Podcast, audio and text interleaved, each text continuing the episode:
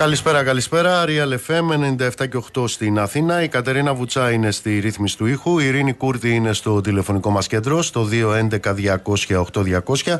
Ηλεκτρονική τρόπη επικοινωνίας με SMS, γραφετερία, αλκενό το μήνυμά σας και αποστολή στο 19600 με email στη διεύθυνση στούντιο παπακυρίαλfm.gr.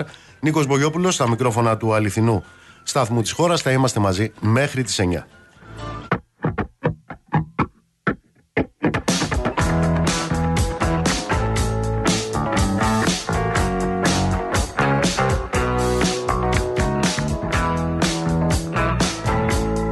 Λοιπόν, έρχεται η ώρα πάντα που οι φούσκες ε, σκάνε όταν έρχονται σε επαφή με το έδαφος, το έδαφος της πραγματικότητας.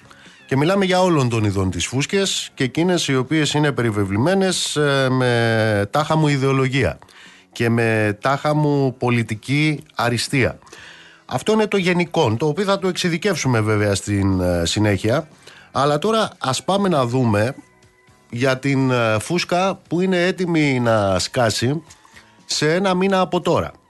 Και μιλάμε για αυτό το ηλεκτροσόκ που περιμένει εκατομμύρια ανθρώπους από την αρχή του 2024 όταν και θα ξεκινήσει η εφαρμογή των νέων ε, τιμολογίων για την ε, κατανάλωση ηλεκτρικού ρεύματος. Υπενθυμίζω από την πρώτη πρώτου αλλάζει ο τρόπος τιμολόγησης και όχι μόνο δεν θα περιλαμβάνεται καμία απολύτως μείωση, αλλά επανέρχεται και η ρήτρα αναπροσαρμογής στους ε, λογαριασμούς. Με άλλη ονομασία βέβαια. Το λένε πλέον μηχανισμό διακύμανσης. Θυμάστε που έλεγαν την τρόικα θεσμούς. Ε, αυτό. Έρχεται λοιπόν με τη μορφή του μηχανισμού διακύμανσης, όπως αποφάσισε η άριστη κυβέρνηση και όπως δεσμοθέτησε υποχρεωτικά για όλους τους ε, προμηθευτές ηλεκτρικής ενέργειας. Αυτούς τους προμηθευτές να ξέρετε ηλεκτρικής ενέργειας τους λέμε ε, επενδυτές. Τους λέμε καμιά φορά και ευεργέτες. Αλλού τους λένε ολιγάρχες π.χ. στη Ρωσία. Κλείνει η παρένθεση. Έτσι λοιπόν εκείνο το οποίο αναμένεται είναι μια νέα εκτόξευση των τιμών που, που βέβαια δεν θα αφορά μόνο στην κατανάλωση του ρεύματος, αλλά θα συμπαρασύρει και το κόστος και στα καύσιμα και σε βασικά προϊόντα πρώτης ανάγκης. Και αυτό γιατί η τελική τιμή χρέωσης ρεύματος από τον uh, Γενάρη και μετά θα επηρεάζεται λέει από τις διακυμάνσεις των χονδρεμπορικών τιμών που στο τζόγο του χρηματιστηρίου του χρηματιστηρίου της ενέργειας αυτό που γινόταν δηλαδή πριν από την εφαρμογή αυτού του προσωρινού ε, μηχανισμού τιμολόγησης μέσω του οποίου επιδοτούσαν τους ευεργέτες που λέγαμε προηγουμένως και ο οποίος λύγει 31 Δεκάτου του 2023 γιατί και τα προηγούμενα πάλι δικά μας λεφτά ήτανε. Δεν τα έβγαλε ο κύριος Χατζηδάκης ή ο κύριος Κρέκας από την τσέπη του, από τη φορολογία των Ελλήνων. Πήγανε 8 και πλέον δισεκατομμύρια στους ε, προμηθευτές ενέργειας. Έτσι λοιπόν, με τα όσα ξέρουμε μέχρι αυτή τη στιγμή που μιλάμε, με βάση πάντα τον ευρωπαϊκό κανονισμό, διότι έχουμε και μία ε, αγκαλιά η οποία μας προστατεύει, ένα απάνεμο λιμάνι. Ποιο είναι αυτό, η Ευρωπαϊκή Ένωση, έτσι. Με βάση λοιπόν τον ευρωπαϊκό κανονισμό, από την αρχή του χρόνου θα έχουμε διαφορετικά λέει είδη τιμολόγησης και ανάλογο με το είδος τιμολόγησης θα είναι το χρώμα στο λογαριασμό που θα φτάνει στα λαϊκά σπίτια. Θα έχουμε δηλαδή χαράτσι χρωματιστό. Επίσης, εδώ, στο πλαίσιο της ατομικής ευθύνης, τη θυμάστε την ατομική ευθύνη, ναι. Και στο πλαίσιο της ελευθερίας επιλογής, γιατί έχει και ελευθερίες αυτό το σύστημα. Στο πλαίσιο λοιπόν της ε, ελευθερίας επιλογής, σε αυτή την επίφαση ελευθερίας, η κυβέρνηση τι λέει; Η κυβέρνηση λέει ότι ο καταναλωτής θα έχει δικαίωμα, ε, θα είναι επιλογή του καταναλωτή, να επιλέξει σε ποιο πρόγραμμα λέει τιμολόγησης θα ενταχθεί. Τι δεν λέει; Δεν λέει ότι όλη αυτή η ελευθερία επιλογής δεν καταλήγει και δεν παραπέμπει σε φτηνό ρεύμα, αλλά αντίθετα σε όποιο πρόγραμμα και να ενταχθεί ένα σπίτι, οι χρεώσεις θα είναι υπέρογγες και βεβαίως τα κέρδη για τους παρόχους θα είναι αμύθιτα.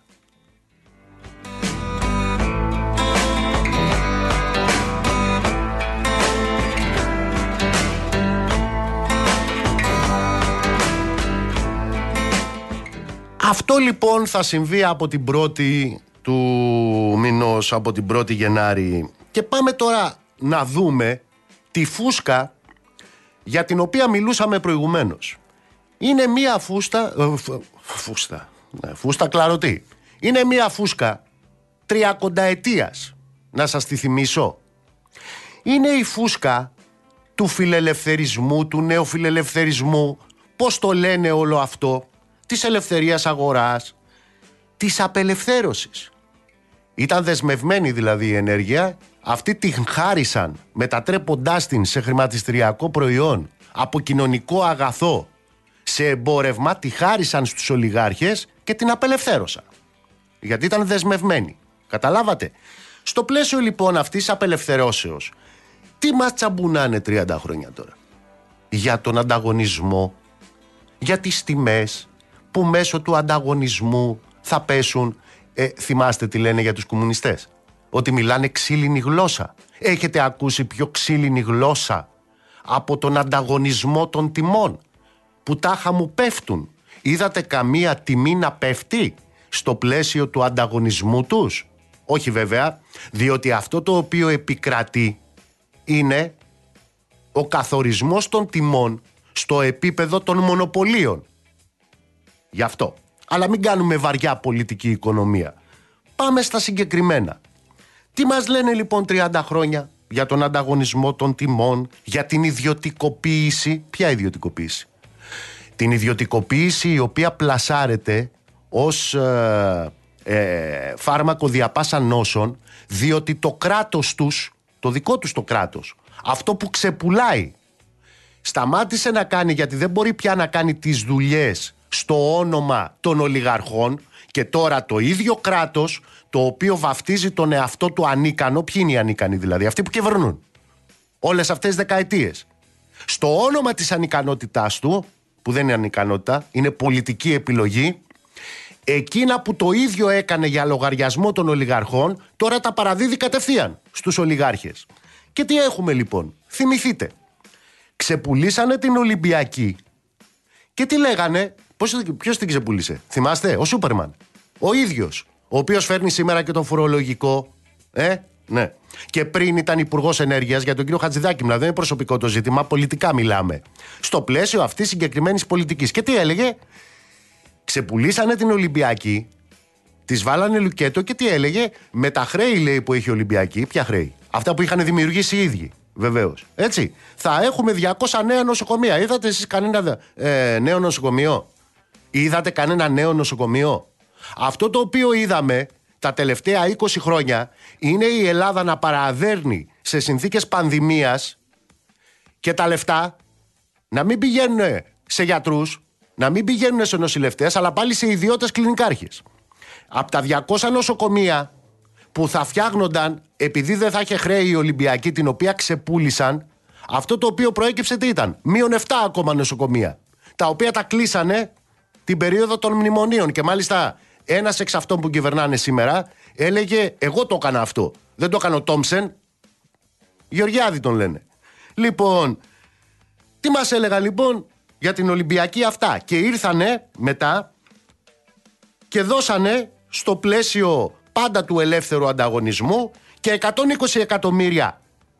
Πού, στην ιδιωτική πλέον ε, αεροπορική εταιρεία, στην Aegean την περίοδο της πανδημίας γιατί έπρεπε λέει να ενισχύσουμε τον αερομεταφορέα. Και ποιον αερομεταφορέα; Αυτόν που στα τέλη του 19 είχε ρευστότητα 510 εκατομμύρια.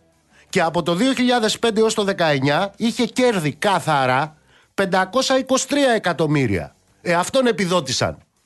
Στο όνομα του ελεύθερου ανταγωνισμού. Με 120 εκατομμύρια μέσα στην πανδημία. Να σας θυμίσω τι λέγανε για τα τρένα που θα τα ξεπουλούσανε και τα ξεπουλήσανε βεβαίως και αυτοί οι οποίοι παριστάνουν τους νέους αριστερούς και οι άλλοι που παριστάνουν τους κασελακικούς πλέον παλιούς αριστερούς και τούτοι οι οποίοι παριστάνουν τους άριστους.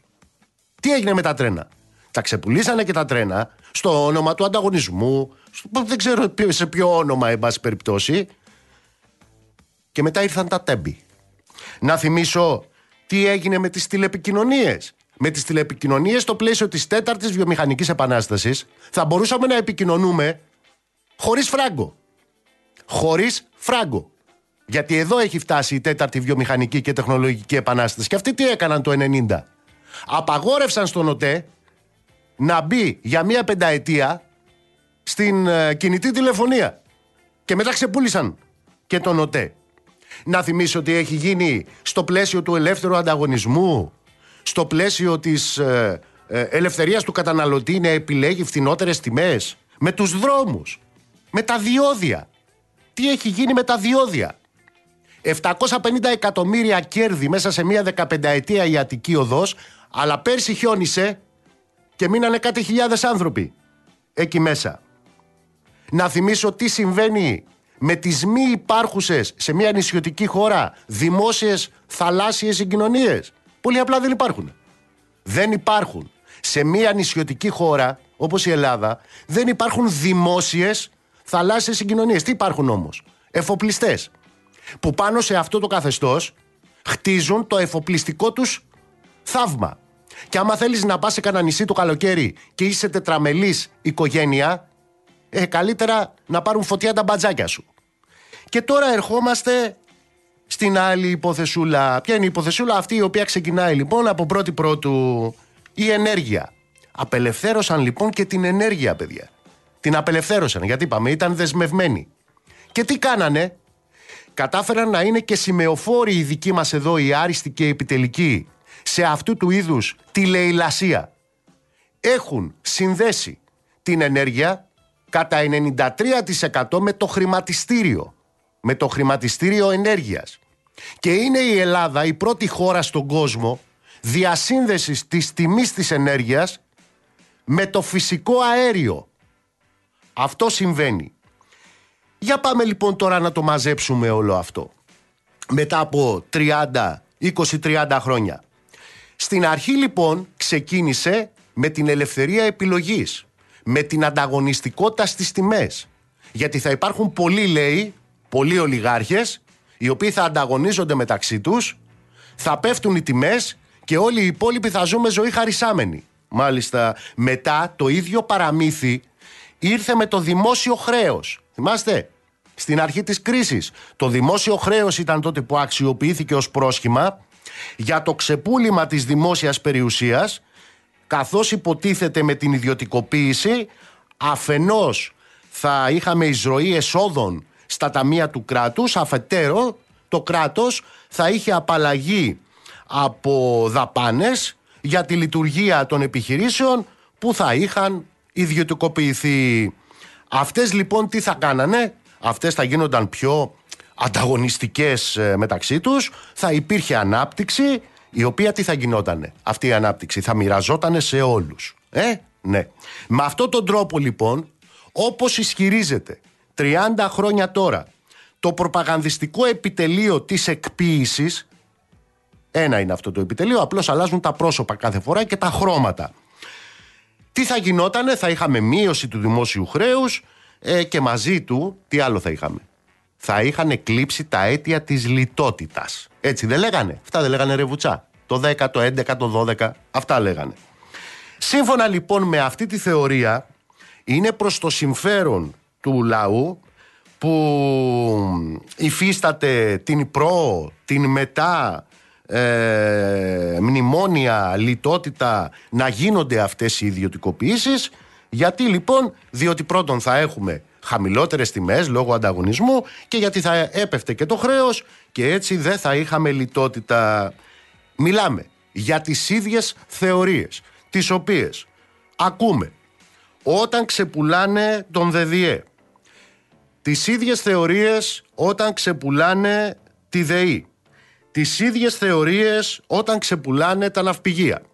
Τις ίδιες θεωρίες όταν ξεπουλάνε τον ΟΤΕ. Τις ίδιες θεωρίες όταν ξεπουλάνε τα ελληνικά πετρέλαια. Όταν ξεπουλάνε τα λιμάνια, όταν ξεπουλάνε τα αεροδρόμια. Τι λέει η ζωή όμως για όλα αυτά; Η ζωή λέει πως ε, η αλήθεια, η οποία είναι βεβαίως θαμένη από εκείνους που κανοναρχούν τον δημόσιο λόγο και την ενημέρωση, η ζωή λέει ότι η αλήθεια είναι διαφορετική. Και το αποδεικνύουν πολύ απλά γεγονότα.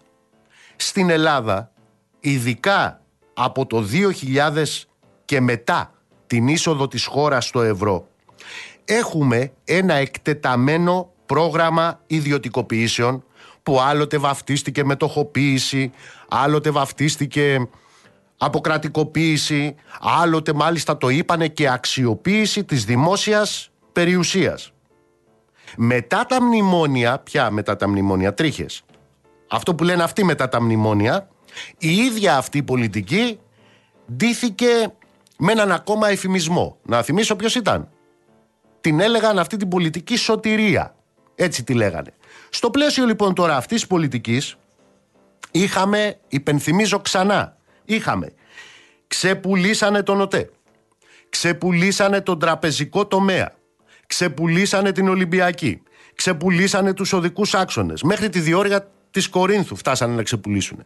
Ξεπουλήσανε, μετοχοποιούν η ΔΑΠ, ξεπουλήσανε τα ελληνικά πετρέλαια, ξεπουλήσανε τον ΟΠΑΠ, ξεπουλήσανε τη ΔΕΠΑ, μετοχοποιούν την ΕΙΑΘ, ξεπουλήσανε τα λιμάνια, ξεπουλήσανε το αεροδρόμιο, τα αεροδρόμια, ξεπουλήσανε τα τρένα, ξεπουλήσανε τη ΔΕΗ. Μάλιστα. Αυτοί λοιπόν τώρα, οι ξεπουληματίες, όλοι τους νυν, πρώην και επόμενοι, που συνεχίζουν να προωθούν το ξεπούλημα των πάντων και παρουσιάζουν αυτή την πολιτική ως ελιξίριο σωτηρίας, θα πρέπει να απαντήσουν ένα, δυο πολύ απλά πράγματα. Αν όλες αυτές οι εκποιήσεις απέτρεπαν την εκτείναξη του δημόσιου χρέους. Τότε, πώς εξηγείται ότι το δημόσιο χρέος της Ελλάδας από 127, επαναλαμβάνω, 127 δισεκατομμύρια ευρώ που ήταν την πρώτη πρώτου του 2000 παρά το ξεπούλημα που έχει συντελεστεί παρά τις αναδιαρθρώσεις τους παρά τα κουρέματά τους μετά από όλη αυτή την λαφυραγώγηση της δημόσιας περιουσίας και μέσω υπερταμείων και μέσω ΤΑΙΔΕΠ έχει εκτιναχτεί από 127 στα 357 δισεκατομμύρια ευρώ. Δεν λέγανε ότι ξεπουλάνε για να μειωθεί το δημόσιο χρέος. Ξαναλέω λοιπόν, πρώτη πρώτου του 2000 το δημόσιο χρέος ήταν 127 δισεκατομμύρια.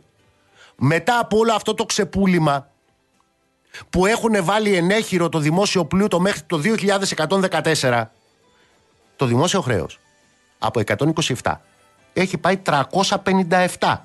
Πώς γίνεται λοιπόν να είναι τριπλάσιο από την εποχή που το κύμα της ιδιωτικοποίησης εκδηλώθηκε ως τσουνάμι; Αυτού του περίφημου εξυγχρονισμού τους και της μνημονιακής λέλαπας που συνεχίζεται.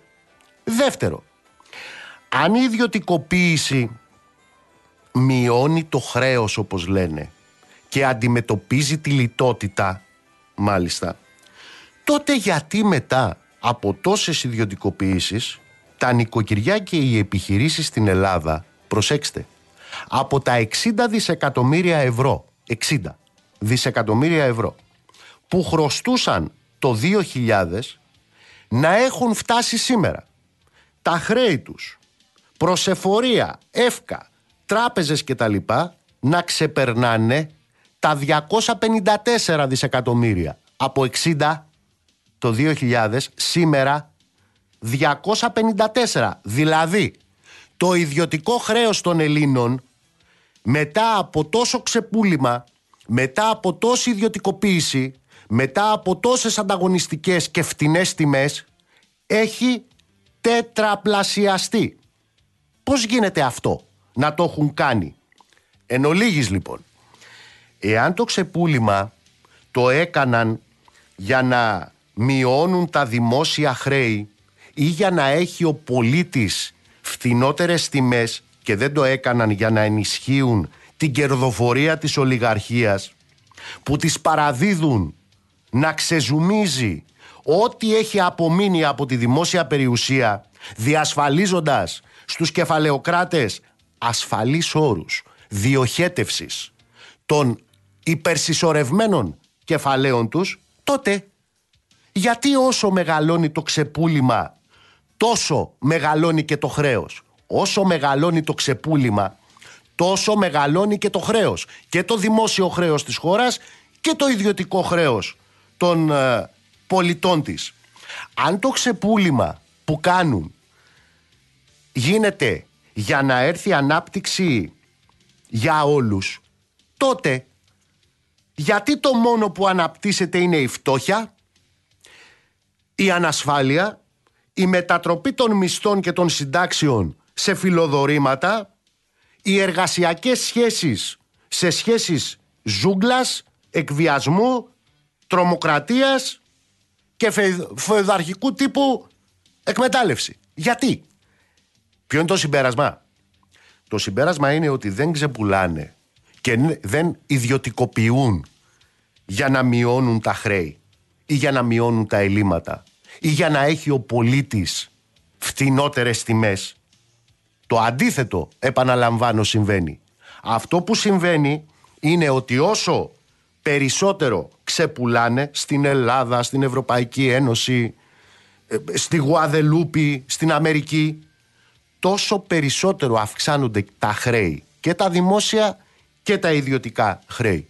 Άρα λοιπόν ποιο είναι το συμπέρασμα το οποίο δεν χρειάζεται να το εξάγει κανείς περιμένοντας τον κόκκινο κίτρινο μπλε λογαριασμό της ΔΕΗ και των παρόχων που θα έρθουν.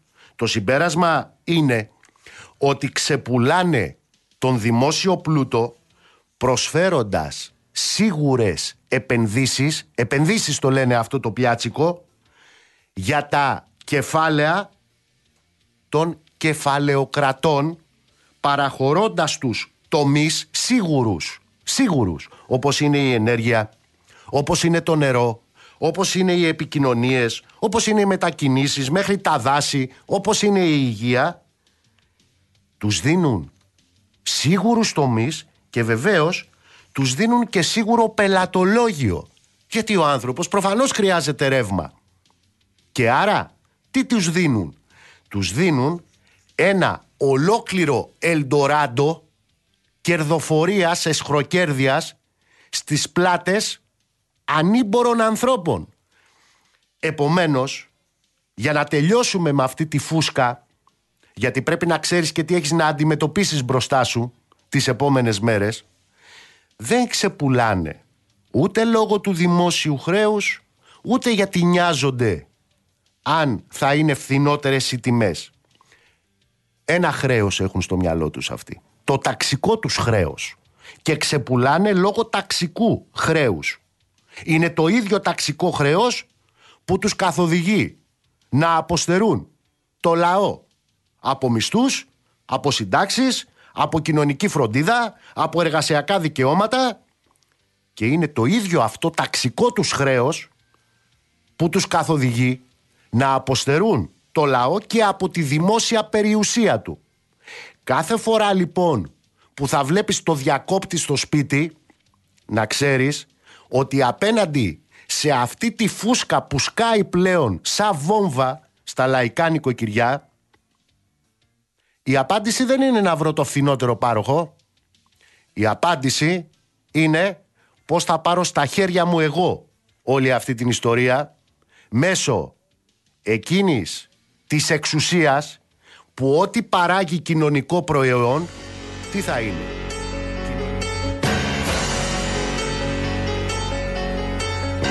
Ζούμε σε ένα κόσμο μαγικό. Φόντο την Ακρόπολη το λικαβιτό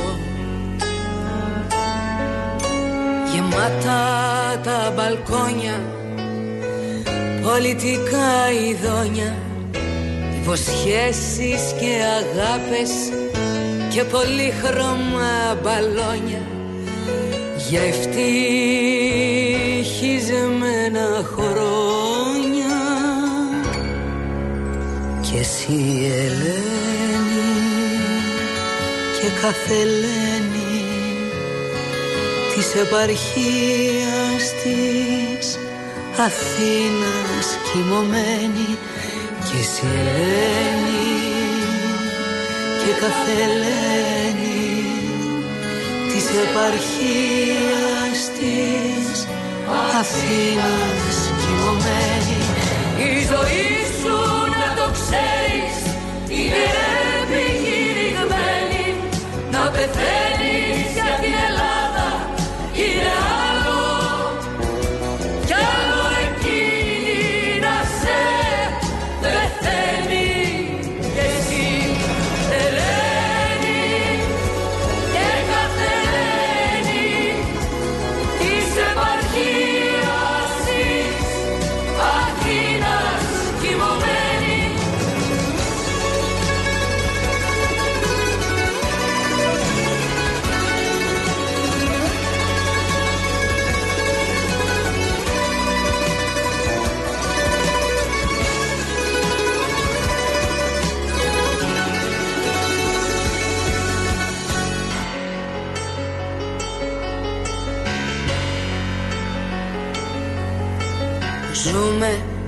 σε ένα κόσμο μαγικό.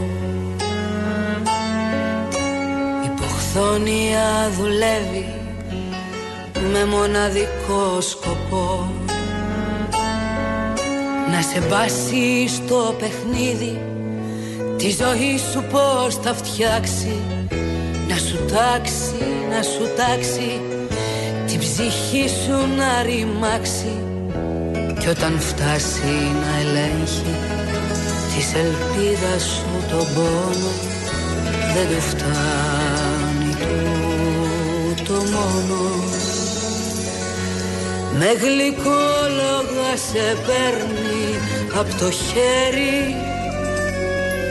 Σε βαφτίζει της Ελλάδας νοικοκύρη. Και εκεί που λες αλλάξανε τα πράγματα. Και σηκώνεις το ποτήρι Αρπάζει, κλέβει το όνειρό σου Και του κάνει χαρακύρι Και εσύ Ελένη Και κάθε Ελένη Της επαρχίας της Αθήνας κοιμωμένη. Και εσύ Ελένη και κάθε Ελένη της επαρχίας της Αθήνας κοιμωμένη. Και εσύ Ελένη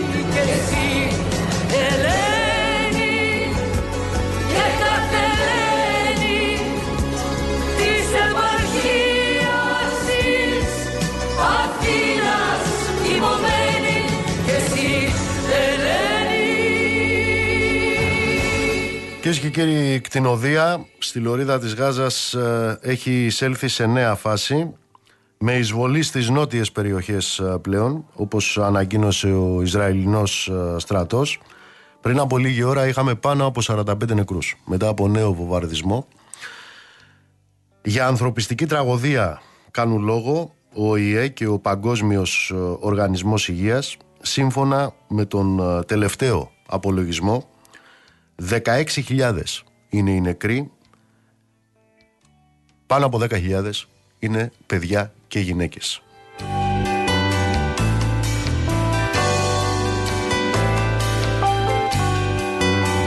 Είναι μέσα σε αυτές τις συνθήκες που η κτηνοδία έχει πάρει πλέον άλλες διαστάσεις. Έγινε ενημέρωση από ανώτερους Ισραηλινούς στρατιωτικούς αξιωματούχους σύμφωνα με την οποία ο Ισραηλινός στρατός πιστεύει, λέει, πως οι άμαχοι που έχουν σκοτωθεί στη Γάζα από τους βομβαρδισμούς είναι διπλάσιοι από τους μαχητές της Χαμάς και όπως είπαν αυτή η αναλογία είναι εξαιρετικά θετική. Αυτό που σας είπα τώρα είναι επίσημη τοποθέτηση του εκπροσώπου του Ισραηλινού στρατού γιατί ρωτήθηκε από δημοσιογράφο του CNN αν μπορεί ε, να επιβεβαιώσει αυτή την αναφορά η απάντησή του ήταν μπορώ να επιβεβαιώσω την αναφορά και στη συνέχεια υποστήριξε τα εξής εάν συγκρίνεται λέει αυτή την αναλογία με οποιαδήποτε άλλη σύγκρουση σε αστικό έδαφος αυτή η αναλογία είναι τεράστια, εξαιρετικά θετική και ίσως η μοναδική στον κόσμο. Ξαναλέω την ώρα που λέγονταν όλες αυτές οι αθλειότητες, το γεγονός δηλαδή ότι είναι εξαιρετικά θετική η αναλογία των σκοτωμένων αμάχων με βάση την επίσημη δήλωση του εκπροσώπου του Ισραηλινού στρατού την ίδια ώρα που λέγονταν αυτές οι αθλειότητες ο τελευταίος απολογισμός, ξαναλέω, που έδωσε το Παλαιστινιακό Υπουργείο Υγείας στη Γάζα κάνει λόγο για πάνω από 16.000 νεκρούς εκ των οποίων περισσότεροι από 10.000 είναι γυναίκες και παιδιά.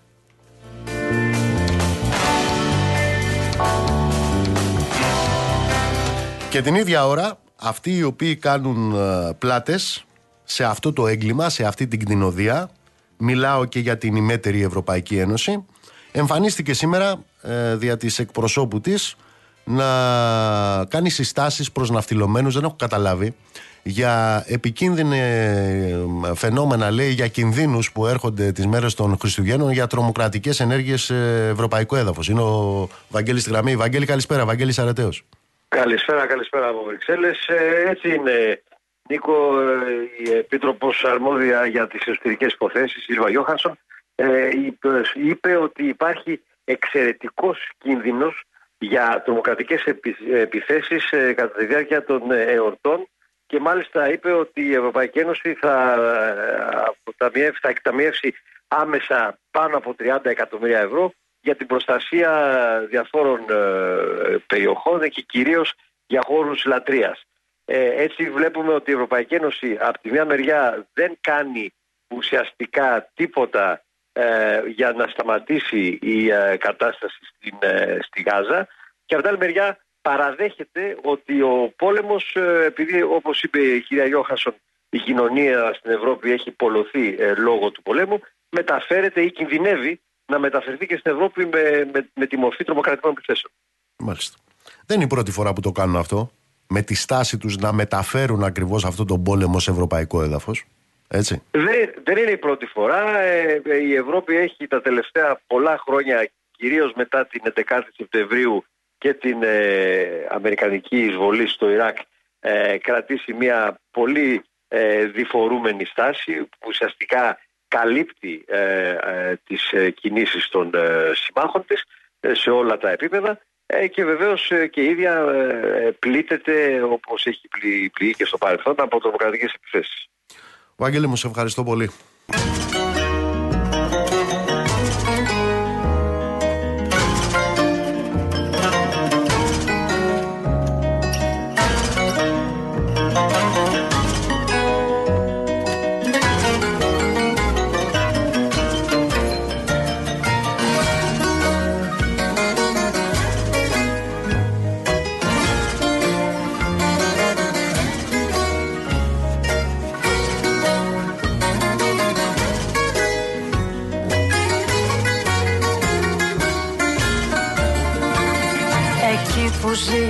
Θέλω να έρθω να βρω τα βήματα σου. Που τα κρεμά στα ρούχα σου μετά από τη δουλειά. Εκεί που ζεις θέλω να έρθω με το ταξί ένα βράδυ. Στην αγκαλιά σου να χωθώ να ζήσω μια σταλιά.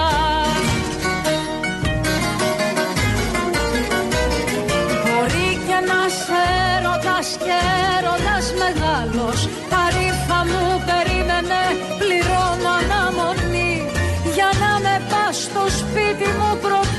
ξυπνήσει ο άλλος. Που άμα του πω την ήττα μου θα του κακοφανεί. Μπορεί και να σε έρωτας και έρωτας μεγάλος. Τα ρήφα μου περίμενε πληρώνω αναμονή. Για να με πας στο σπίτι μου πρωτού ξυπνήσει ο άλλος. Που άμα του πω την ήττα μου θα του κακοφανεί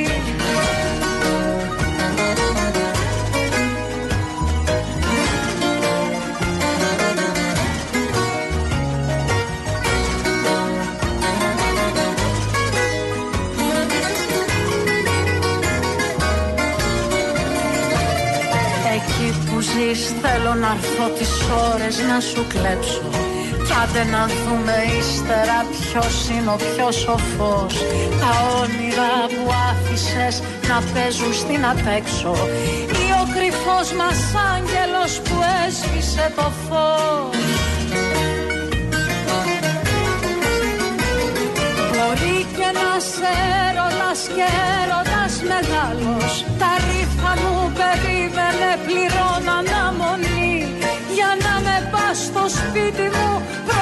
ξυπνήσει ο άλλος Που άμα του πω την ήττα μου θα του κακοφανεί Μπορεί και να σε έρωτας και έρωτας μεγάλος Τα ρήφα μου περίμενε πληρώνω αναμονή.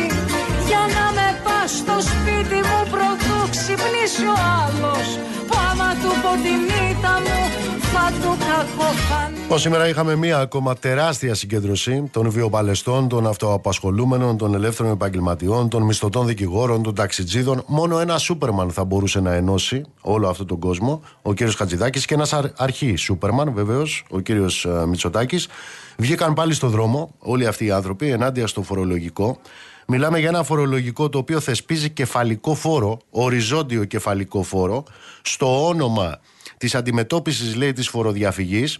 Θέλει να αρμέξει 600 εκατομμύρια από τους πιο φτωχούς, από τους πιο ευάλωτους, για να χρησιμοποιήσω την ορολογία τη δική τους, ελεύθερους επαγγελματίες, την ώρα που υπολογίζουν επισήμως η Τράπεζα της Ελλάδας ότι είναι 8 με 10 λέει τα δισεκατομμύρια της φοροδιαφυγής. Κάποια στιγμή ο Στουρνάρας θα έχει βγάλει και 30-40, αλλά το θέμα είναι να αρμέξουν 600 για να σβήσουν τους μισούς βιοπαλαιστές ελευθεροεπαγγελματίες μέσω του οριζόντιου κεφαλικού φόρου, ο οποίος όμως λέει υπάρχει και δικαιοσύνη, ξέρετε. Άμα λέει το αμφισβητή, ε, ε, θα το πληρώσεις πρώτα, θα πληρώσεις και κανένα δικηγόρο για να πας μαζί του στην εφορία και μετά θα δούμε τι θα γίνει. Ε, είναι αυτοί οι οποίοι δεν εντάσσουν τις αποδείξεις στις δαπάνες διαβίωσης. Αυτό κάνουν. Και είναι αυτοί οι οποίοι χαρίζουν 550 εκατομμύρια σε εταιρεία ε, του αεροδρομίου για να μην πληρώνει το ΦΠΑ. Είναι στη γραμμή μας ο κύριος Μαυρίκης. Καλησπέρα, κυρία Αντιπρόεδρε του ΣΑΤΑ. Καλησπέρα, κύριε Μπογιόμπλε. Τι γίνεται, είστε, είναι η πρώτη μέρα σήμερα, έχετε 48 ώρες εσείς οι ταξιτζίδες; 48 ώρες, η οποία θα επεκταθεί και την Πέμπτη, γιατί ψηφίζεται την Πέμπτη το νομοσχέδιο. Γιατί είστε φοροφυγάδες, γιατί δεν πληρώνετε τους φόρους; φοροφυγάδες δεν είμαστε, πληρώνουμε αρκετούς φόρους. Θέλω να σας πω ότι από τα κάψιμα που συνεχώς αυξάνονται πληρώνουμε 89 εκατομμύρια το χρόνο και αρκετά άλλους φόρους και μέσα από την καθημερινή μας ζωή της οικογένειας, συντήρησης ε, και πολλά. Σε πολλές ε, ελληνικές οικογένειες πληρώνουν πρόσθετους φόρους.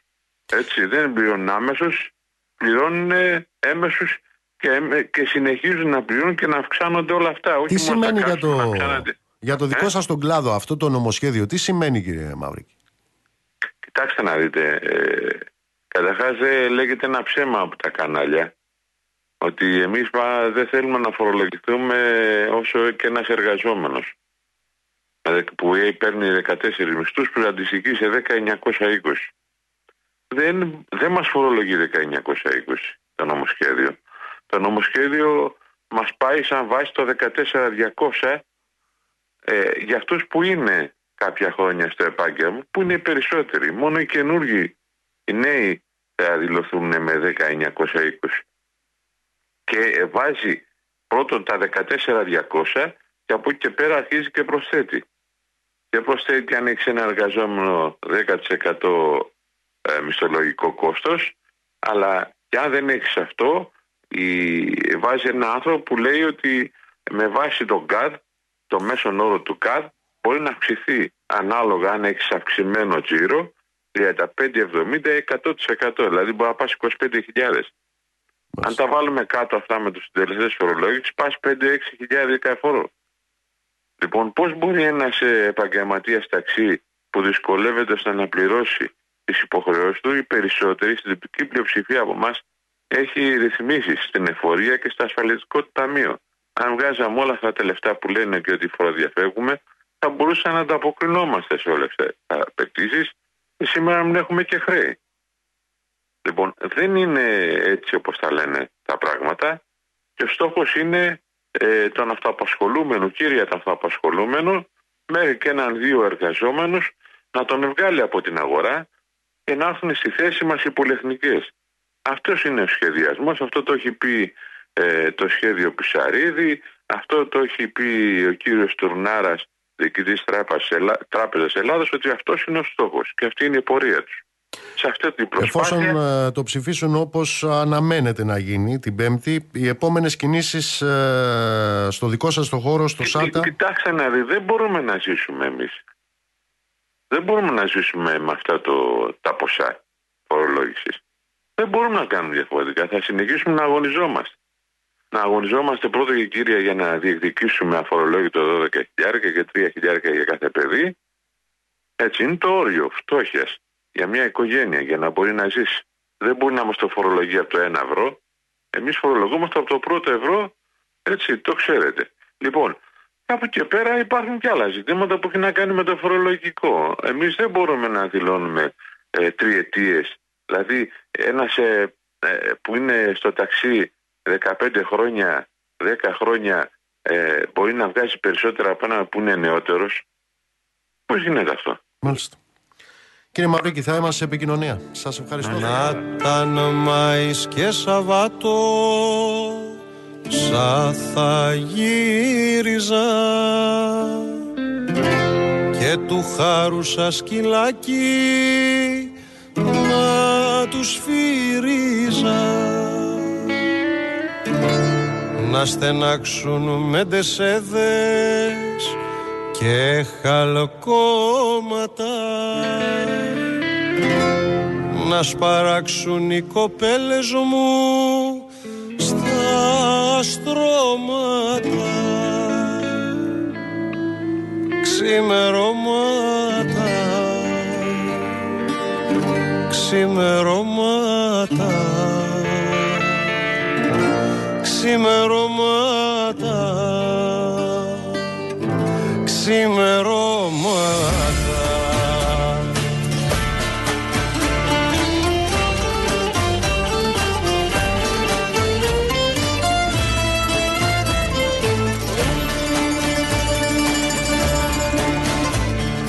Να ραγίζανε του άθη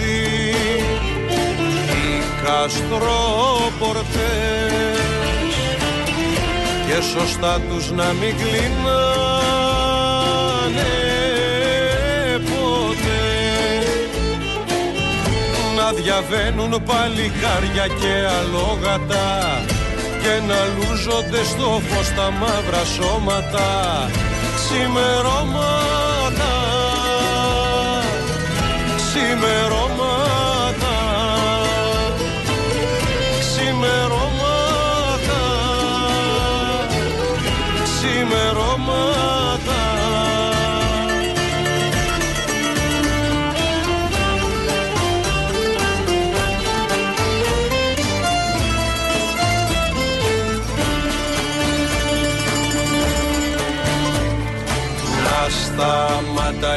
σταματάγε στην πόρτα σου ο Αρχάγγελος. Κι απ' την τόση ομορφιά σου με ένα λαλός. Με ένα γέλιο σου να έπεφτε στα γόνατα και να μ' άφηνε να βγω από τα χώματα. Ξημερώματα ξημερώματα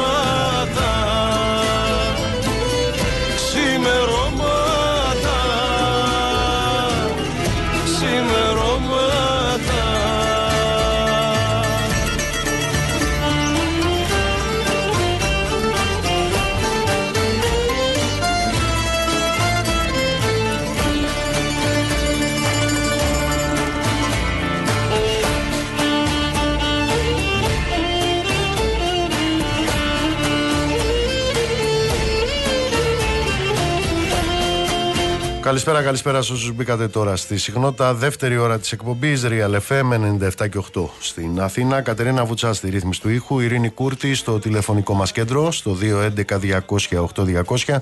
Ηλεκτρονική τρόπη επικοινωνίας με SMS, γραφετερία, αλκενό, το μήνυμά σας και αποστολή στο 19600 με email στη διεύθυνση στούντιο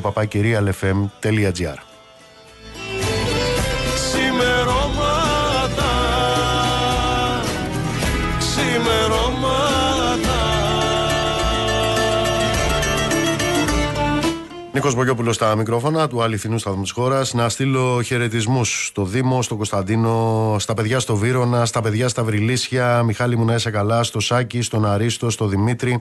Καλησπέρα στο Γιάννη στο Ήλιον, καλησπέρα στο Γιάννη στην Καβάλα.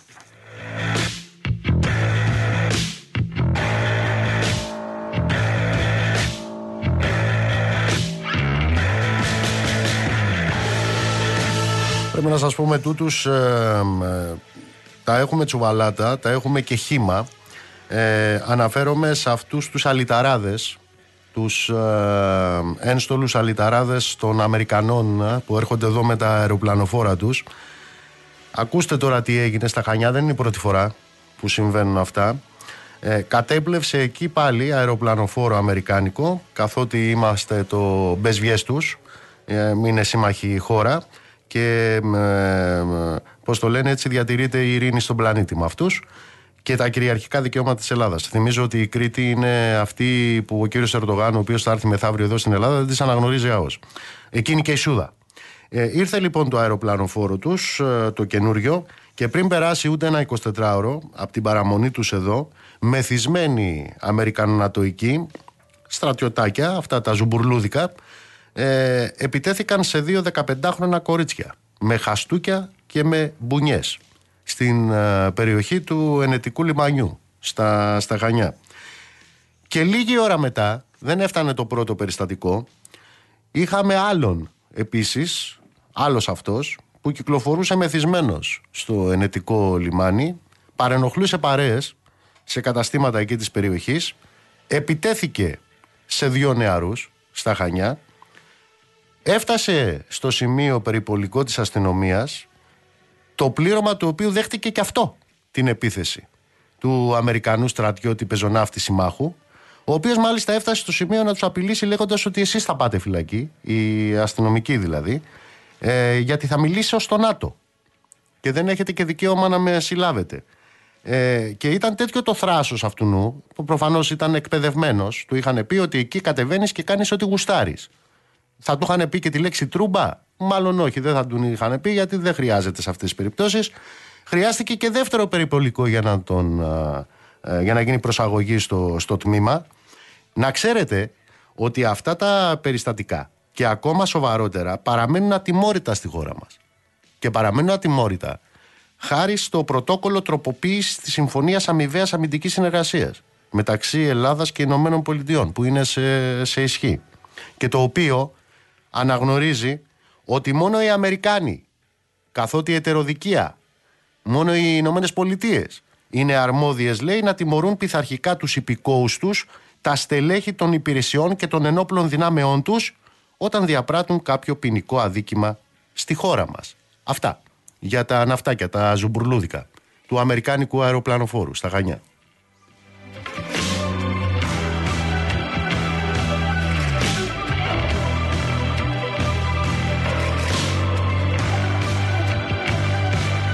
Λοιπόν, θέλω να αλλάξουμε θέμα. Θέλω να πάμε στην τηλεφωνική μας γραμμή. Τον καλησπερίζω και τον ευχαριστώ πολύ. Που είναι, είναι στον κύριο Κώστα Γούση. Κύριε Γούση, καλώς ήρθατε. Καλησπέρα κύριε Μπογιόπουλο. Εγώ σας ευχαριστώ πολύ για την πρόσκληση. Συντονιστή των προγραμμάτων ε, ε, του, Ιδρύ, του Ινστιτούτου Έτερων. Είδαμε μια πολύ ενδιαφέρουσα ε, έρευνα που κάνατε. Ε, ακτινογραφία της ακροδεξιάς σε ό,τι αφορά τη χώρα μας δώστε μας καταρχάς τα στοιχεία της έρευνας. Είναι πάνω από 3.000 τα άτομα στα οποία μ, ε, απευθυνθήκατε. Βεβαίως, βεβαίως. Θα σας πω. Είναι το νέο ερευνητικό πρόγραμμα λοιπόν για την ακτογραφία της ακροδεξιάς. Ε, έχει και ποσοτική, το συντονίζει ο Γιάννης Αλμπάνης. Ε, έχει και ποσοτική έρευνα πάνω από 3.000 άτομα και ποιοτική έρευνα με τέσσερα focus group με ψηφοφόρους της ακροδεξιάς πανελλαδικά σε συνεργασία με την ε, About People. Εγώ κάνοντας, έχοντας το συντονισμό των ερευνών για τη νέα γενιά μελέτησα τα, τα ευρήματα με έμφαση στις ηλικίες τις νεότερες, κυρίως 17-24 ετών και ετοίμασα μια ανάλυση για την επιρροή της άκρας δεξιάς ε, στη νέα γενιά. Βλέπω, διαβάζοντας την, ε, την έρευνα, θα έλεγα ότι είναι διπλής ανάγνωσης. Επιτρέψτε να το πιστεύω αυτό. Δηλαδή, ε, είναι, ε, εξαρτάται πώς θα δει κανείς το ποτήρι. Θα το Έτσι δει είναι. μισογεμάτο ή μισοάδιο. Έχετε απόλυτο δίκιο και, και πάντα κιόλας αυτή είναι και η πρόκληση στην κοινωνική έρευνα πώς θα ερμηνεύσουμε τα, τα ευρήματα. Α, άμα ξεκινήσουμε με το ερώτημα της Χρυσής Αυγής, αν, ε, Θέλετε που το θέσαμε και γιατί ε, συμπληρώνονταν όταν ε, διεξάγονταν η έρευνα του έτερων, συμπληρώνονταν τρία χρόνια από την ε, καταδικαστική απόφαση με την οποία χαρακτηρίστηκε η Χρυσή Αυγή εγκληματική οργάνωση και δεκάδες κατηγορούμενοι καταδικάστηκαν για την δολοφονία του Παύλου Φίσα, την επίθεση στους συνδικαλιστές του ΠΑΜΕ, στους Αιγύπτιους αλληλεργάτε και τις υπόλοιπες εγκληματικές πράξεις. Με αυτή την έννοια λοιπόν ε, θέλαμε να δούμε ε, τρία χρόνια μετά πώς αποτιμούν ε, οι νέοι και οι νέες ε, τη Χρυσή Αυγή. Και ένας Καταρχάς να επιπλέον- προσδιορίσουμε το ηλικιακό, μιλάμε για 17-24. 17-24 ετών, ναι, ναι, ναι. Και ένα, ένας δεύτερος λόγος ήταν γιατί και στις τελευταίες βουλευτικές εκλογές είδαμε το, τους ε, Σπαρτιάτες με τη στήριξη του καταδικασμένου για τη διεύθυνση της εγκληματικής οργάνωσης Χρυσή Αυγή να έχει πολύ ψηλά ποσοστά σε αυτές τις ηλικίες. 7,8% είχε σε αυτές τις, ε, στο, στο- στην κατηγορία 17-24 ετών και 8,2% στην αμέσως επόμενη κατηγορία 25-34 ετών. Επομένως ε, έτσι έχει ιδιαίτερη σημασία. Προκύπτει λοιπόν ότι το 5,1% ε, στην ε, κατηγορία 17-24 ετών απαντά ότι η Χρυσή Αυγή ήταν ένα πραγματικά πατριωτικό κόμμα και προσέφερε πολλά στη χώρα. Ε, αν το δούμε μόνο του, εντάξει, σίγουρα είναι φοβερά ανησυχητικό, αλλά αυτό που το κάνει ακόμη πιο επικίνδυνο είναι ο συνδυασμός του και με άλλα ε, ευρήματα. Ε, όμως να μου επιτρέψετε, επειδή συμφωνώ με αυτό που είπατε, ότι θα ήταν λάθος να διαβάσουμε κάποια επέλαση της ακροδεξιάς ε, στη νέα γενιά. Άλλωστε η μεγάλη πλειοψηφία, το 68,4% απαντά ότι η Χρυσή Αυγή ήταν ένα κόμμα που έκανε εγκληματικές ενέργειες και μόνο κακό έκανε στην κοινωνία.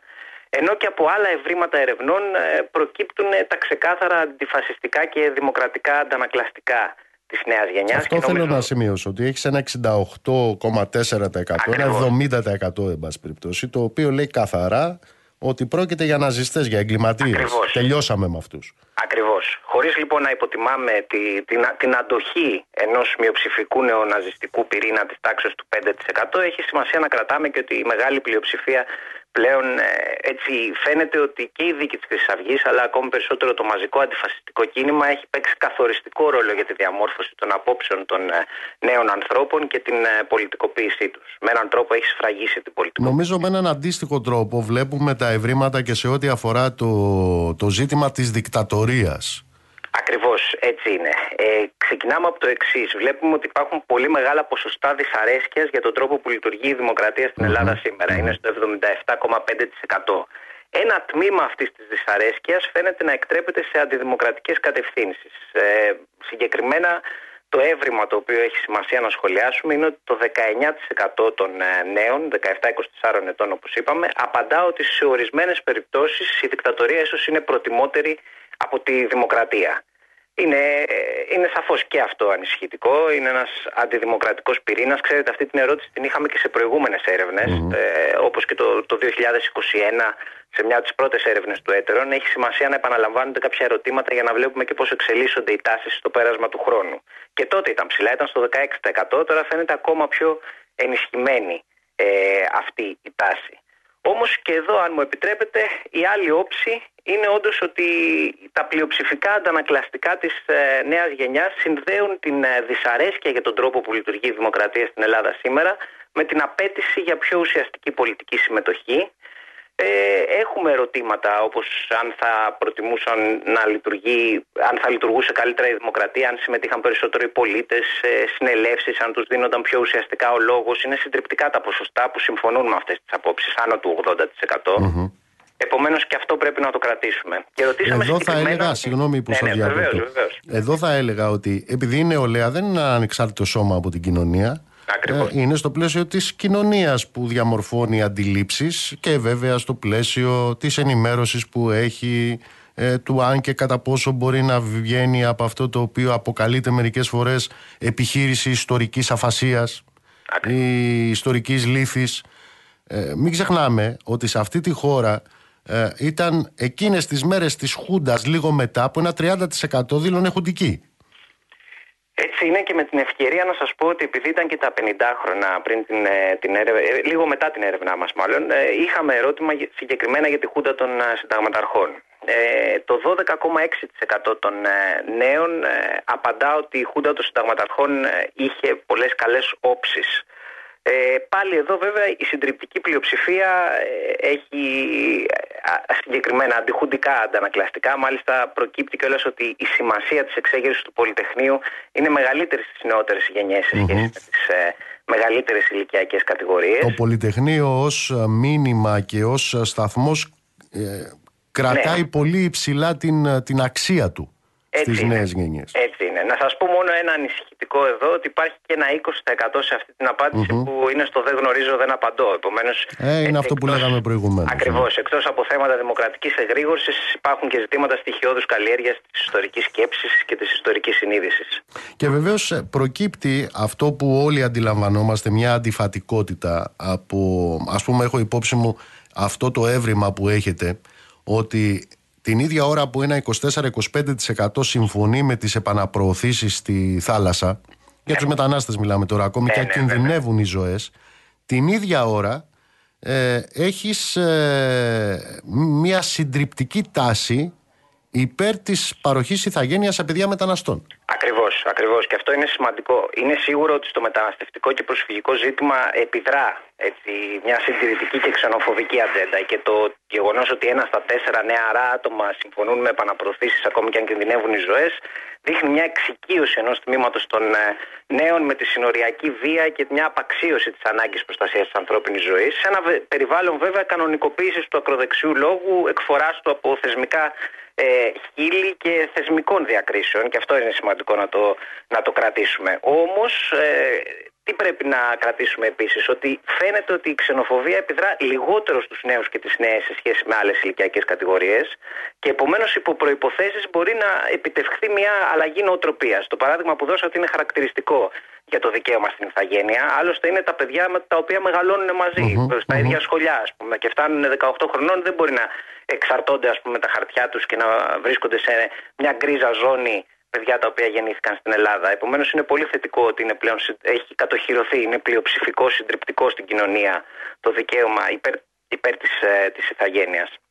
Ε, υπάρχει μια ενδιαφέρουσα μ, α, μ, αναζήτηση σε ό,τι αφορά και τα δικαιώματα, κοινωνικά δικαιώματα σε κατηγορίες ανθρώπων όπως ε, έχει να κάνει με τους ομοφιλόφιλους και εδώ θα έλεγα ότι ε, μάλλον πρέπει να είμαστε ικανοποιημένοι με το έβριμα. Ναι, ναι, είναι ένα θέμα το οποίο συζητιέται έντονα και όλα στο τελευταίο διάστημα στο, στο δημόσιο λόγο. Η θεσμοθέτηση του γάμου για τα, για τα ομόφυλα ζευγάρια. Ε, αντιτίθενται ε, και οι Σπαρτιάτες, η Ελληνική Λύση, η Νίκη και πολλά στελέχη της κυβέρνησης και μ, θέσαμε το ερώτημα να δούμε τι τάσεις υπάρχουν. Να σας πω ότι σε όλες τις ηλικιακές κατηγορίες είναι πλειοψηφικό το ρεύμα υπέρ της θεσμοθέτησης του γάμου για τα ομόφυλα ζευγάρια με τη νέα γενιά και την ηλικιακή κατηγορία που συζητάμε 17-24 ετών να έχει και τα υψηλότερα ποσοστά αποδοχής της ε, θεσμοθέτησης υπέρ της θεσμοθέτησης. Μάλιστα.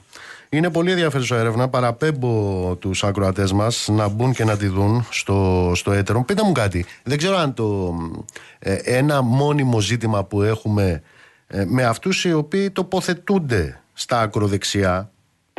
Που τοποθετούνται υπέρ φασιστικών μορφωμάτων κανένας δεν θα σου πει ή εν πάση περιπτώσει πρέπει να βρεις ελάχιστους που θα παραδεχτούν για τον εαυτό τους ναι εγώ είμαι ακροδεξιός ή είμαι φασίστας Σε αυτό το επίπεδο βοηθάει πολύ αυτό που σας είπα ότι προσπαθούμε να συνδυάσουμε τις ποσοτικές έρευνες που είναι συμπλήρωση ερωτηματολογίων με τα focus group που είναι ομάδες εστίασης, δηλαδή συζητήσεις μεταξύ ε, 7, 8, 10 ανθρώπων ε, όπου εκεί μπορούν να εμπλουτιστούν πολύ τα, τα, τα συμπεράσματα και τα αποτελέσματα των, ε, των ερευνών μας. Σε αυτή την έρευνα είχαμε τέσσερα focus group με ψηφοφόρους των ε, κομμάτων ε, Σπαρτιάτες, Ελληνική Λύση και Νίκη και στην Αθήνα και στην επαρχία και αυτό μπόρεσε και να μας δώσει και μια πιο πλήρη εικόνα για τα ζητήματα που εξέταζε και η ίδια η ερευνα Υπάρχει στην ιστοσελίδα το report από τα focus group και νομίζω έχει μεγάλο ενδιαφέρον.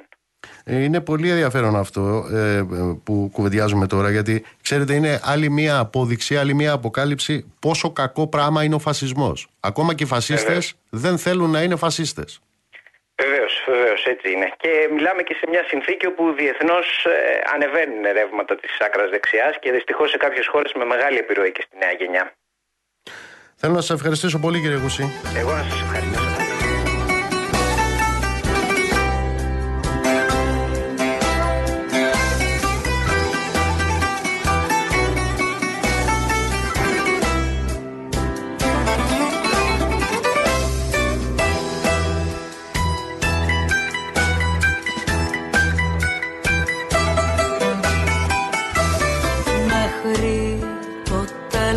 Ψυχή. Κι όμως πηγαίνει και πιο εκεί. Καλά που βρέθηκες εσύ να μου την ταξιδέψεις. Και μη σε νοιάζουν τα λεφτά αν μ' αρνηθείς ως τις εφτά. Θα περισσέψουν αρκετά τριάντα θα ξοδέψει τρέμω το σταυρό αλλά που δεν μπορώ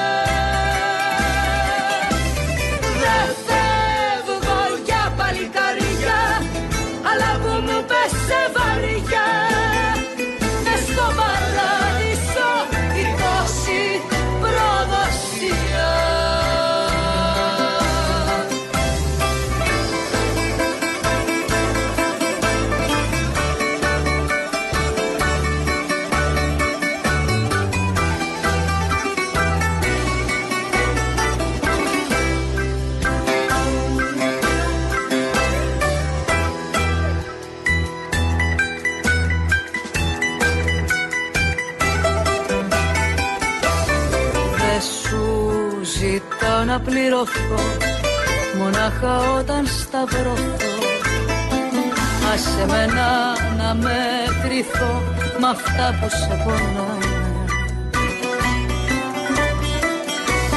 Κι άμα γυρίσεις νικητής θα έχεις καρδιά να κοιμηθείς. Αυτούς που φεύγουνε νωρίς ποτέ δεν τους ξεχνάμε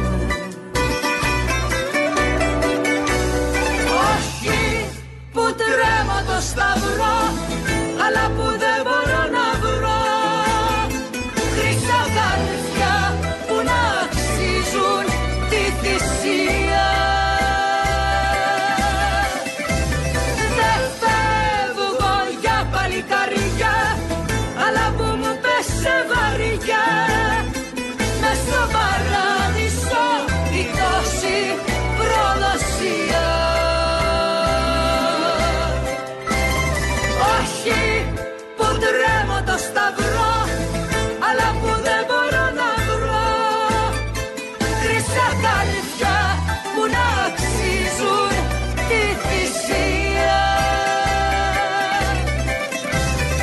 Λοιπόν, πάμε στην τηλεφωνική μας ε, γραμμή. Θέλω να καλησπερίσω το μέλος Κεντρικής Επιτροπής του Κομμουνιστικού Κόμματος Ελλάδας και εκπρόσωπο του Γραφείου Τύπου του Κόμματος, τον κύριο Γιάννη Γκιόκα.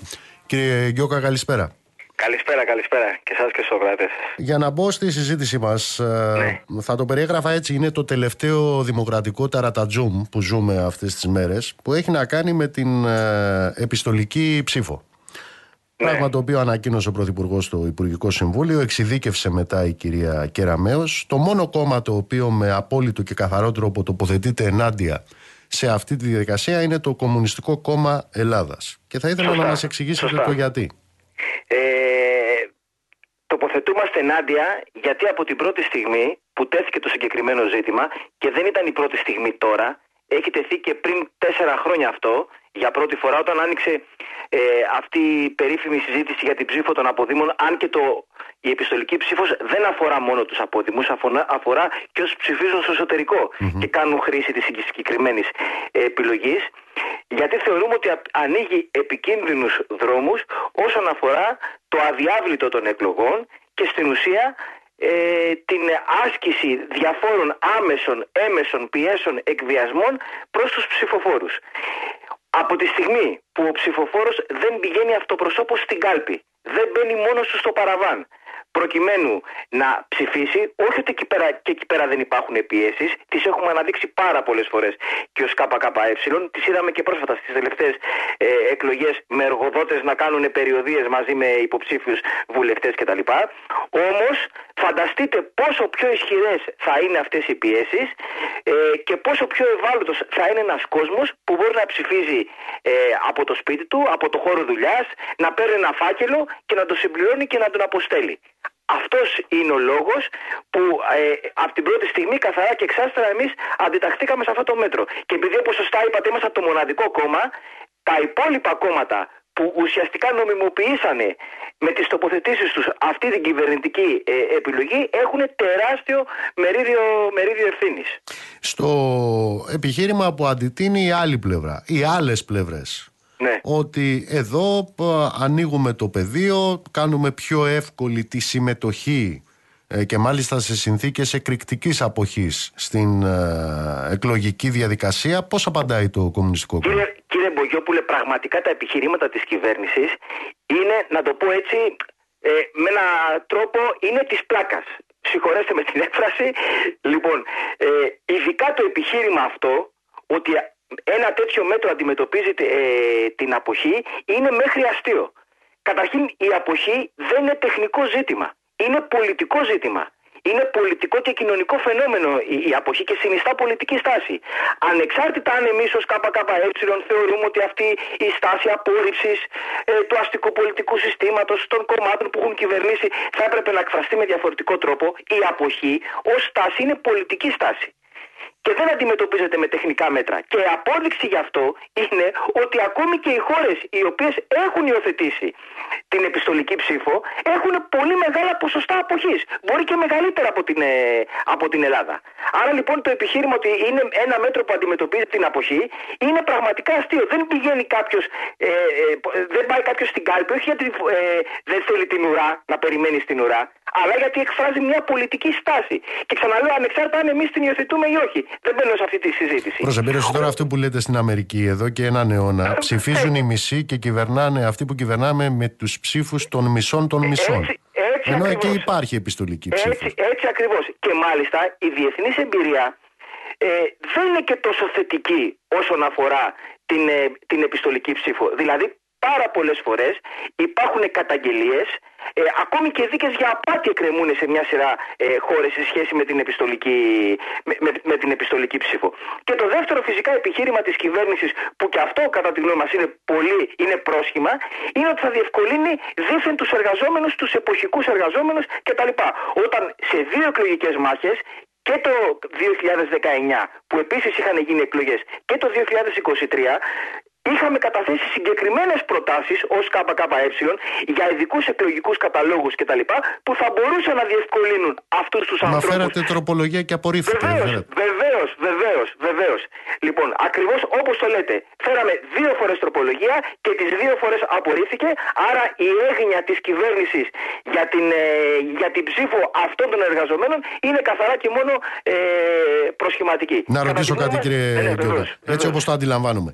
Η συμμετοχή του λαού σε εκλογές είναι αναβάθμιση της πολιτικής ή υποβάθμιση της να υποβιβάζεται σε ένα επίπεδο αποστολής ενός φακέλου; Είναι, είναι ακριβώς όπως το είπατε. Είναι, είναι υποβάθμιση. Είναι υποβάθμιση. Επί της ουσίας, ε, εγώ θα, θα παίρνω ένα φάκελο, ε, θα παίρνω ένα φάκελο και θα τον αποστέλω. Πο- Χωρίς να έχω ε, άμεση ανάμειξη, ενημέρωση, πληροφόρηση, συμμετοχή με τον ένα ή τον, ή τον άλλον ε, τρόπο. Δεν λέμε ότι ο- προφανώς ότι οι εκλογές σήμερα γίνονται με. Ζούμε σε έναν κόσμο ηθικό αγγελικά πλασμένο. Κάθε άλλο. Προφανώς υπάρχουν και σήμερα πιέσεις. Προφανώς και σήμερα υπάρχει χειραγώγηση, φαλκίδευση της ψήφου. Όμως αυτό θα μπορεί να γίνει ακόμη πιο έντονα σε συνθήκες σαν και αυτές που διαμορφώνονται με την, ε, διαμορφώνονται με την επιστολική ψήφο. Αυτό είναι, το, αυτό είναι το μεγάλο πρόβλημα και γι' αυτό το λόγο αντιδρούμε ως ΚΚΕ σε αυτή την, ε, την προοπτική με αυτή την εξέλιξη και θα δούμε πώς. Ε, γιατί είπαν ότι πρώτο πεδίο εφαρμογής θα είναι ευρωπαϊκό. Να, να πω μόνο το εξής, mm-hmm. που έχει ένα πολύ ενδιαφέρον ε, στοιχείο και για τους ακροατές σας.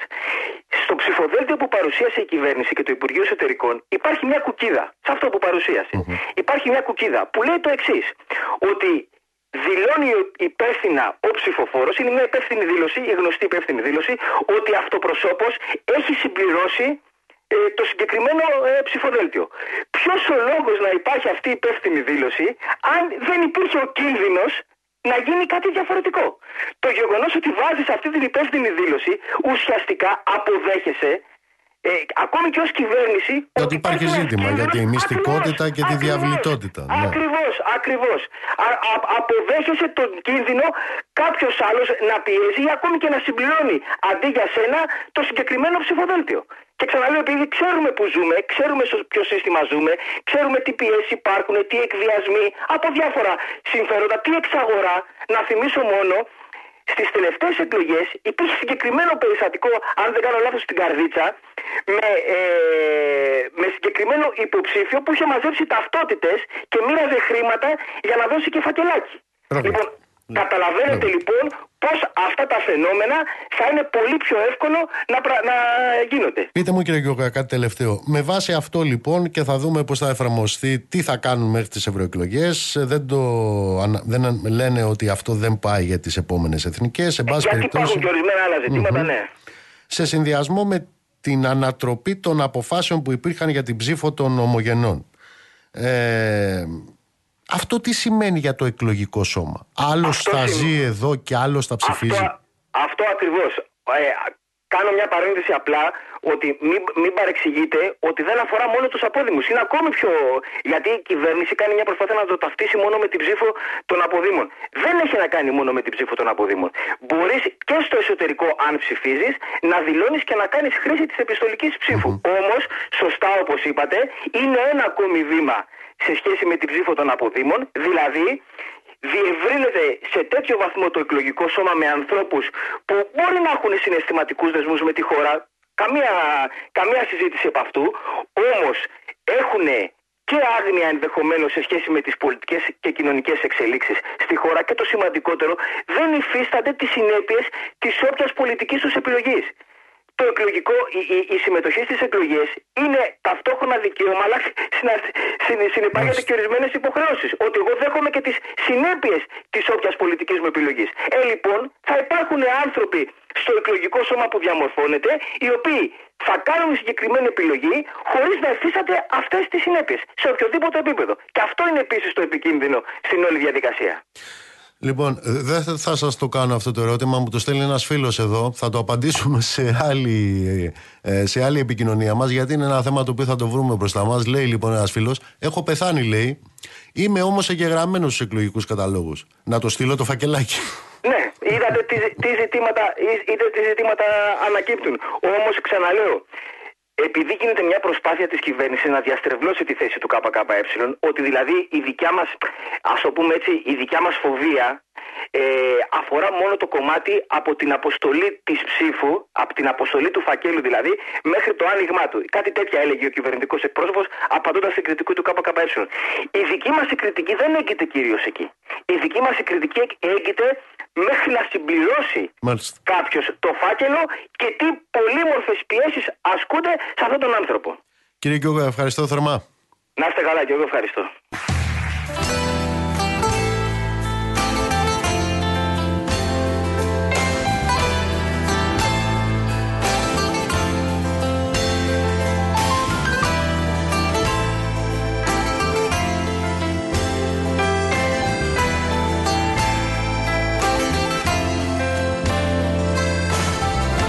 Έλα και πάρε μ' από εδώ. Έχει νυχτώσει και φοβάμαι. Δεν το έχω πια για μυστικό. Ότι για σένα δεν κοιμάμαι. Ότι για σένα δεν κοιμάμαι. Χιλιάδες στιγμές ξεχασμένες φωτογραφίες σκισμένες Λοιπόν, έχουμε σύλληψη για το φωνικό, για τη νέα γυναικοκτονία στην ε, Σαλαμίνα. Ε, έλα Θεοδόση, Θεοδόση πάνω. Έλα φίλε. Βεβαίως, πριν από λίγη ώρα συνελήφθη ο 70χρονο άνδρας, ο οποίος φέρεται να δολοφόνησε την ε, σύντροφό του. Συνελήφθη πριν από λίγο στο Κερατσίνη με το αυτοκίνητό της. Ήταν γνωστό ότι άλλωστε όταν ε, σκότωσε την ε, 43χρονη, ουσιαστικά την εκτέλεσε ε, εν ψυχρό, διέφυγε από τη Σαλαμίνα με το αυτοκίνητό της, ενώ το κινητό του τηλέφωνο φαίνεται να το πέταξε κάπου στην ε, Σαλαμίνα. Μάλιστα ενδιαφέρον έχει η πληροφορία ότι συνελήφθη την ώρα που έμπαινε μέσα στο αυτοκίνητο αφού είχε φύγει από ψαλοταβέρνα της περιοχής εκεί στο Κερατσίνι όπου αποτελούσε κατά το πρόσφατο παρελθόν και στέκι του ζευγαριού. Πήγαιναν εκεί δηλαδή να πιούν ένα ούζο Να ρωτήσω και κάτι να φάνε. Θεοδόση. Η γυναίκα είχε πάει το Σάββατο και είχε καταγγείλει κακοποιητική συμπεριφορά; Βεβαίως, την προηγούμενη μέρα φέρεται ο 70χρονο να είχε χτυπήσει αρχικά τον 15χρονο γιο της που τον έχει από τον ε, πρώην σύζυγό της. Λοιπόν, και εν συνεχεία την ίδια την χτύπησε σε σημείο τέτοιο που της προκάλεσε μάλιστα και κάταγμα στο πόδι την. Αμέσως επόμενη μέρα πήγε στο αστυνομικό τμήμα. Οι αστυνομικοί αμέσως ε, της ε, έδωσαν την εφαρμογή για το κουμπί πανικού. Είναι το γνωστό ε, panic button ε, που μπορούν ε, οι γυναίκες οι οποίες έχουν βιώσει κακοποιητική συμπεριφορά όταν τις πλησιάζει επικίνδυνα ε, ο άνθρωπος που έχει Σύμφωνοι, το προκαλέσει κουμπί δεν αυτό, πρόλαβε να το πα- πατήσει. Δεν, δεν ξέρω. πρόλαβε, δεν πρόλαβε να το Ερώτηση. πατήσει. Από τη στιγμή Ε, που υπήρξε καταγγελία. Από τη βέβαια. στιγμή που από το Σάββατο έχουμε καταγγελία για κακοποιητική προλάβω. συμπεριφορά. Αναζητήθηκε. Γιατί δεν τον βούτυξαν; Ακριβώς. Αναζητήθηκε στα πλαίσια του αυτοφόρου. Αυτός όμως είχε καταφέρει και είχε διαφύγει από το σπίτι. Μετά την κακοποίηση, αυτός έφυγε και εξαφανίστηκε. Κατά πάσα πιθανότητα είχε φύγει και από την Σαλαμίνα. Όλες οι πληροφορίες σε αυτό συγκλίνουν. Και μάλιστα σήμερα το πρωί επέστρεψε στη Σαλαμίνα για να την σκοτώσει. Κάποια πληροφορία τον θέλει ότι σήμερα έπρεπε να εμφανιστεί και στον εισαγγελέα. Διότι εφόσον είχε παρέλθει το αυτόφορο, αλλά το αδίκημα ε, έχει τελεστεί ε, για ένα 24ωρο και λίγο παραπάνω, αμέσως δίδεται η, η δικογραφία στον εισαγγελέα και εκεί καλείται ο άνθρωπος αυτός για να, για να δώσει εξηγήσεις και να αποφασιστεί βεβαίως και η τύχη του. Αυτά δεν, έγι, δεν έγινε βεβαίως ποτέ διότι αυτός ε, πήγε εκεί στο πατρικό που έμεινε γυναίκα διότι οι αστυνομικοί όταν έκανε την καταγγελία η γυναίκα, αμέσως πήγαν με περιπουλικό, ε, την συνόδευσαν να πάρει τα πράγματά της και το παιδί της από το σπίτι του ανθρώπου, εν προκειμένου του 70χρονου, ε, πρώην συντρόφου της και δολοφόνου της, ε, και στη συνέχεια τη συνόδευσαν στο πατρικό της στα μπελάκια στην ε, Σαλαμίνα. Δυστυχώς όμως φαίνεται ότι ο 70χρονος που όπως όλα δείχνουν αυτός είναι ο δολοφόνος φαίνεται να το είχε σχεδιάσει πάρα πολύ καλά ίσως και αρκετό καιρό Ναι. διότι την καραμπίνα δεν την είχε με νόμιμη άδεια και μάλλον την είχε αγοράσει το τελευταίο διάστημα. Με το κάθαρμα αυτό που έκανε ότι έκανε στην Αράχοβα στο σκυλί, ε, αυτός βρέθηκε; Τι να πω για, το, για τον Όλιβερ. Δεν έχει βρεθεί. Υπάρχουν κάποιες υπόνοιες, υπάρχουν κάποιες υποψίες, διακινούνται κάποιες πληροφορίες, αλλά κάτι χειροπιαστό και στο ρεπορτάζ αλλά και στις έρευνες δεν φαίνεται να υπάρχει. Χειροπιαστό όμως θα προκύψει και να είναι σίγουροι οι ακροατές μας γι' αυτό, γιατί ο άνθρωπος αυτός που φέρθηκε έτσι σε αυτό το ζωντανό Δεν υπάρχει πλάσμα, εν άνθρωπος προκειμένου εδώ, το- δεν είναι άνθρωπος ναι, αυτός. Μάλτης, ε, έχεις δίκιο να βάλουμε Ναι. την λέξη σε εισαγωγικά, διότι προσβάλλω την ανθρώπινη ύπαρξη, ζητώ χίλια συγγνώμη. Λοιπόν, ε, ο συγκεκριμένος λοιπόν θα βρεθεί. Οι αστυνομικοί έχουν εντοπίσει έναν δρόμο όπου υπάρχει ε, αρκετό βίντεο, λι- ε, υπάρχουν κάμερες αρκετές. Εκτιμούν ότι το δρομολόγιο που ακολούθησε αυτό το, ο, ο άνθρωπος σε εισαγωγικά παρακαλώ, ο δράστης, ο δολοφόνος, δολοφόνος είναι η κατηγορία, ε, ε, θα βρεθεί. Φαίνεται ότι κάτι έχουν βρει σε ένα βίντεο, χρειάζεται όμως επεξεργασία. Εντάξει, Θεόδος μου, ευχαριστώ. Να είστε καλά. Λοιπόν, πάμε να δούμε τι γίνεται και στον κόσμο. Στη Γάζα, μάλλον θα πάμε. Τζένι μου, καλησπέρα. Τζένι Κρυθαρά. Καλησπέρα. Λοιπόν, 7.112 παιδιά, Παιδιά. και 4.885 γυναίκες βρίσκονται ανάμεσα στους 16.248 νεκρούς Παλαιστίνιους σύμφωνα με τα στοιχεία τα ανανεωμένα τα οποία δόθηκαν πριν από λίγο στη δημοσιότητα. Α, τις τελευταίες ώρες μένοντας φοδές συμμάχες στην περιοχή Χαν Γιουνής ε, βρίσκεται στο νότο. Είναι ένα σημείο στο οποίο είχαν στείλει τα προηγούμενα 24 ώρα πριν την εγχειρία χιλιάδες ανθρώπους από το βορρά και το κέντρο της Παλαιστίνης προκειμένου να ζητήσουν εκεί καταφύγιο.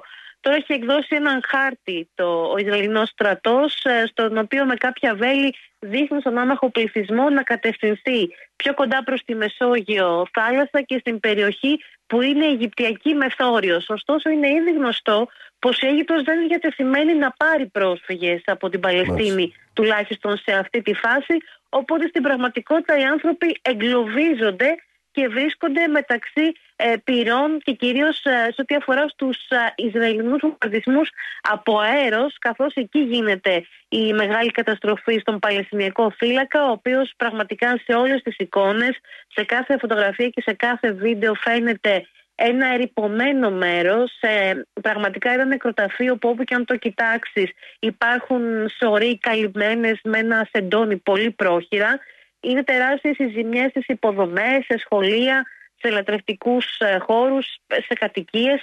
Και αυτό το οποίο συζητείται τις τελευταίες ώρες είναι να βρεθεί ένας τρόπος τουλάχιστον να αυξηθεί η ανθρωπιστική βοήθεια σε ό,τι αφορά στα νοσοκομεία και στους εκπροσώπους όσων διεθνών οργανώσεων έχουν καταφέρει να παραμείνουν στο σημείο, γιατί έχουν φύγει και αυτοί οι άνθρωποι τις τελευταίες ημέρες ε, εκμεταλλευόμενοι την κατάπαυση του πυρός, αφού ήταν δεκάδες οι άνθρωποι και οι γιατροί και οι εθελοντές οι οποίοι έχουν χάσει τη ζωή τους στους βομβαρδισμούς, ε, αφού δεν υπάρχει κανένας, ε, καμία διάκριση, κανένας περιορισμός στο που χτυπά το Ισραήλ.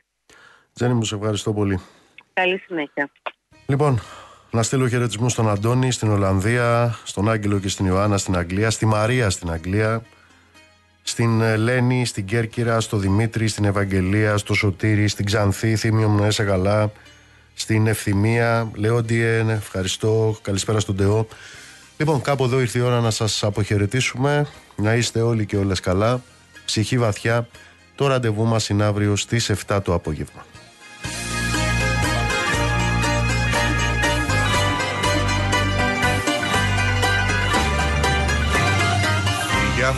Θέλεις Πώς να σε εμποδίσω Με τα λόγια δεν μπορώ. Φύγε αφού το θέλεις Δεν θα τρέξω πίσω Δεν θα σε παρακαλώ. Φύγε και θα μείνω Στα δυο μαξιλάρι Να μετράω το κενό Μόνο πως θα φεύγεις κάνε μου μια χάρη. Σβήσε το φεγγάρι Σβήστο από τον ουρανό μου. Σβήσε το φεγγάρι Σβήσε μου τα μάτια. Σβήσε μου τις λέξεις να μη σε φωνάξω πίσω. Σβήσε το φεγγάρι Σπάστο σε κομμάτια. Να μην δω που φεύγεις